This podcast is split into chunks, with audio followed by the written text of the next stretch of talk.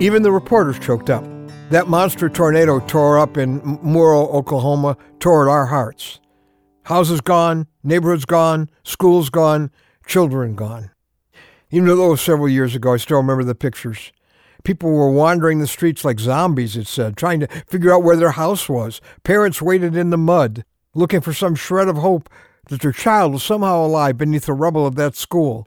Children were in shelters, wondering if they'd ever see their parents again. I'll tell you, the photos and the stories and the, and the video images defied words. Some of them struck a pretty deep chord in my heart. Like uh, the team from Joplin, Missouri, who hurried there to help people in a way that only they could. See, a few years before, it was part of their town that vanished in one of the deadliest twisters ever. They know how having your world erased in a moment feels. Well, I'm Ron Hutchcraft, and I want to have a word with you today about your safe room in your storm.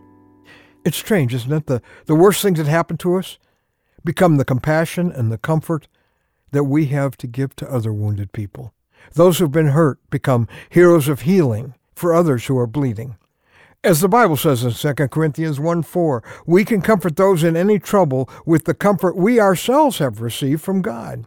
Somehow our pain has meaning when we use it to, to rebuild someone else's life. I call it crudentials, how the crud of your life qualifies you to help a hurting world.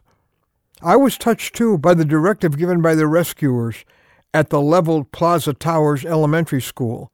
Knowing there were children in that rubble, the first responders asked everyone to just be quiet so we can listen for voices. That's what I want to be better at stopping the chatter so I can listen for the voices of people in trouble. They're all around us if we have ears to hear their cries. They've been buried by one of life's violent storms. It's easy to miss them if we're running so fast we run right by them. God, help me listen for their voices. Now, the stories of, of the hero teachers there surfaced on every newscast, like the teacher at Briarwood Elementary who knew what the approaching tornado could do to those children she loved. So she told them, We're going to line up our desks, get under them, and play worms. And they sang real loud a little song I sang as a kid Jesus loves me, this I know. It's good to know when your world is falling down around you, isn't it? The roof of the school ended up on top of their desks, and they were okay.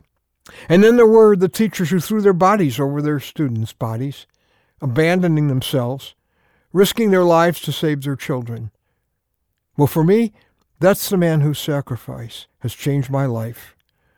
Jesus loves me. This I know.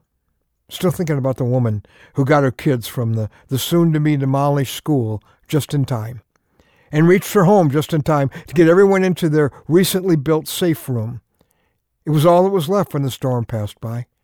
I love what she said about rebuilding her house. I'll build it around the safe room. Boy, that's a good idea. Not just for a house, for a life. There are so many sudden storms, aren't there? So many life changers that are beyond our control. We need a, a safe room where the storm that takes so much can't take you. An unshakable eternity, an unlosable love well, in our word for today from the Word of God in Hebrews 6:19, God says we have this hope as an anchor for the soul, firm and secure. The Bible's talking about Jesus. He's my one safe place. Storms have taken their toll, to be sure, but I'm okay because He never let me go. I know He never will because He hung on a cross for my sin and for yours. See, these news stories remind us of how fragile life is and how much a storm can change things. Jesus offers you today not a religion, but a relationship that anchors you forever. So I want to invite you to join me at our website where you can see how to begin a relationship with Him today. Go to a newstory.com. That's a newstory.com. You know what you'll find there? The one anchor that never moves.